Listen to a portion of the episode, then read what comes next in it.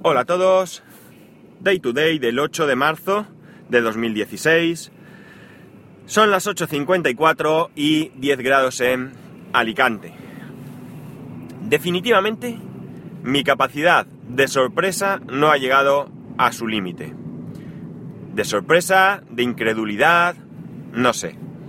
Resulta que leo una noticia que dice que en Italia dos tipos de 29 años se juntan y eh, hablan de torturar y asesinar a alguien, da igual, simplemente para ver qué se siente. Esto, como conversación, ya es de por sí bastante, bastante espeluznante, pero es que lo han hecho. Parece que el viernes pasado se juntaron, fueron a la calle, a la caza, y eh, pues fueron a buscar a un chaval de 23 años, eh, un chaval de origen rumano, pero adoptado por una familia, italiana, que eh, uno de ellos conocía. Se lo llevaron al, al piso del primero y de uno de ellos, quiero decir, de estos dos, pues el que lo conocía no, del otro.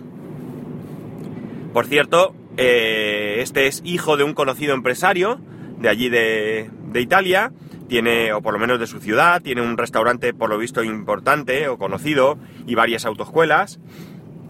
Y la cuestión es que, como digo, se lo llevan a la casa de este, le echan alguna sustancia, o esto supone al menos la policía en la bebida, lo drogan y lo eh, tumban en una cama y allí le hacen toda clase de barbaridades.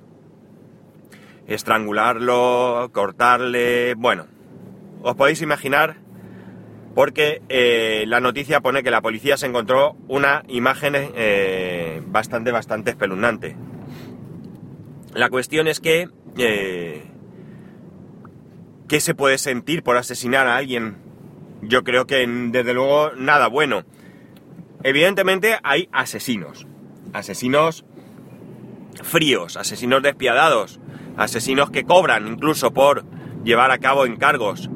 Eh, pero aquí partimos de la base, en principio, porque ya vemos la, cuál es el final, perdón, que, son dos tipos normales y que deciden probar qué se siente por torturar y asesinar a otra persona. Pues bien, eh, el hijo del empresario, eh, nada más detenerlo, los han detenido. No, no sé muy bien cómo, cómo los han cómo los han pillado. Eh, si lo he leído no lo recuerdo, pero esto es lo de menos ahora mismo. La cuestión es que, como digo, el hijo del empresario, asesorado por los abogados de su padre, en un primer momento, pues no niega los hechos, pero que estaba drogado, que no se acuerda de nada, pero al final se derrumba y acaba confesándolo todo. El otro tipo, el que conocía al, al, al chaval asesinado, eh, lo han pillado de milagro porque había intentado suicidarse. Había tomado una gran cantidad de medicamentos y alcohol con el fin de acabar con su vida, lo cual demuestra que desde luego no es nada agradable asesinar a nadie. Yo podría entender, con esto no digo que se justifique, que alguien pues asesine a otra persona porque le ha hecho algún mal. Imaginar por un momento un padre al que le han hecho, pues esto mismo que a este chaval, el padre de este chaval, por ejemplo, el padre de este chaval asesinado, pues por la rabia y la impotencia, pues podría tomarse la justicia por su mano.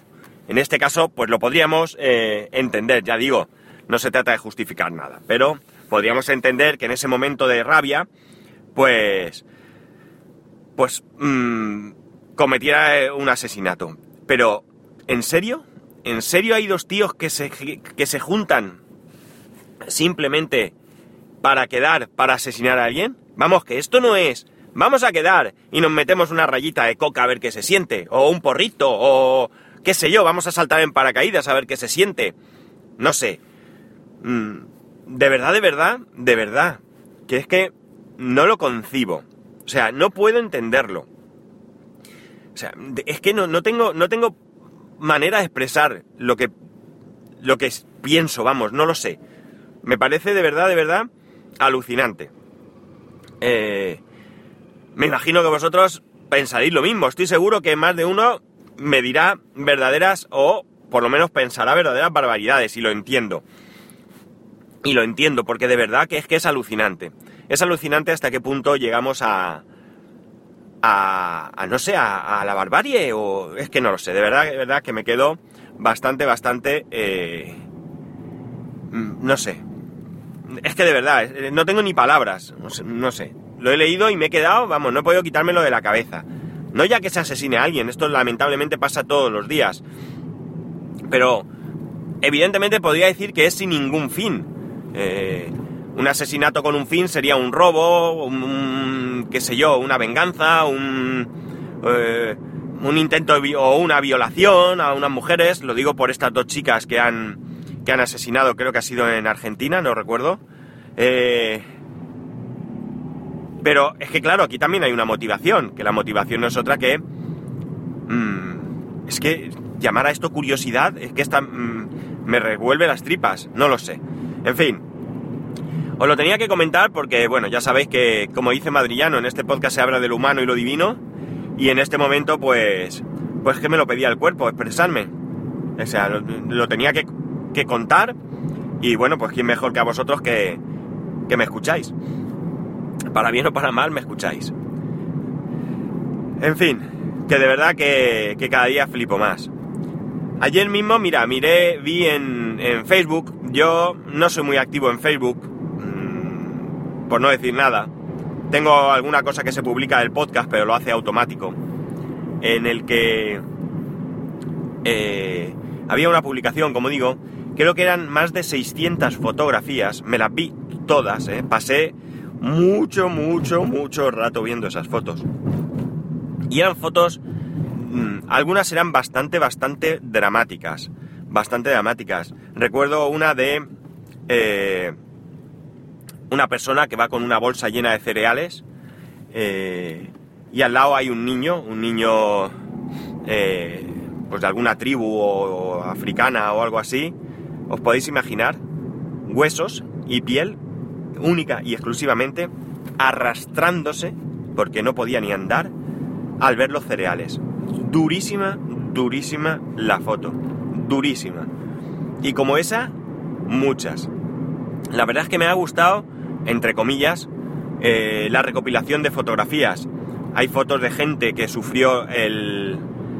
con, o sea, se le ve la cara con las secuelas del, de la explosión de, de la bomba nuclear en, Hiroshima. Eh, por, salir sale el Papa Juan Pablo II, eh, nada más recibir los cuatro disparos que le, con los que intentó acabar con su vida. ¿Qué más hay? Pues hay fotos a lo mejor de Putin cuando era un chaval. Hay fotos, como digo, muchas fotos o varias de gente fallecida. Incluso hay fotos de en la antigua, antiguamente, hace, yo que sé, 150 años o así, o 200 años, había una costumbre bastante, bastante, eh, qué sé yo, eh, que era cuando alguien fallecía, se le hacía una foto muerto, sentado incluso, sobre todo niños, hay fotos, dos o tres fotos de niños.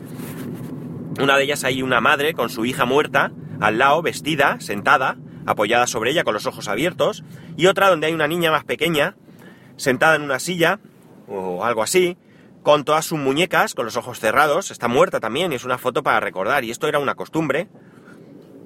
Hay fotos, eh, pues por ejemplo de, Steve Jobs eh, reparando el ordenador de no recuerdo quién, de algún, algún mandatario de algún país o algo así.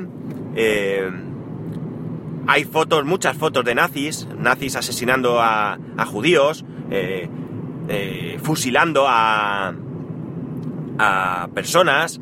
Mm, qué sé yo, la verdad es que es una recopilación de fotos mm, algunas muy duras, como he dicho, pero bastante, bastante llamativo. Todas con su explicación de qué son.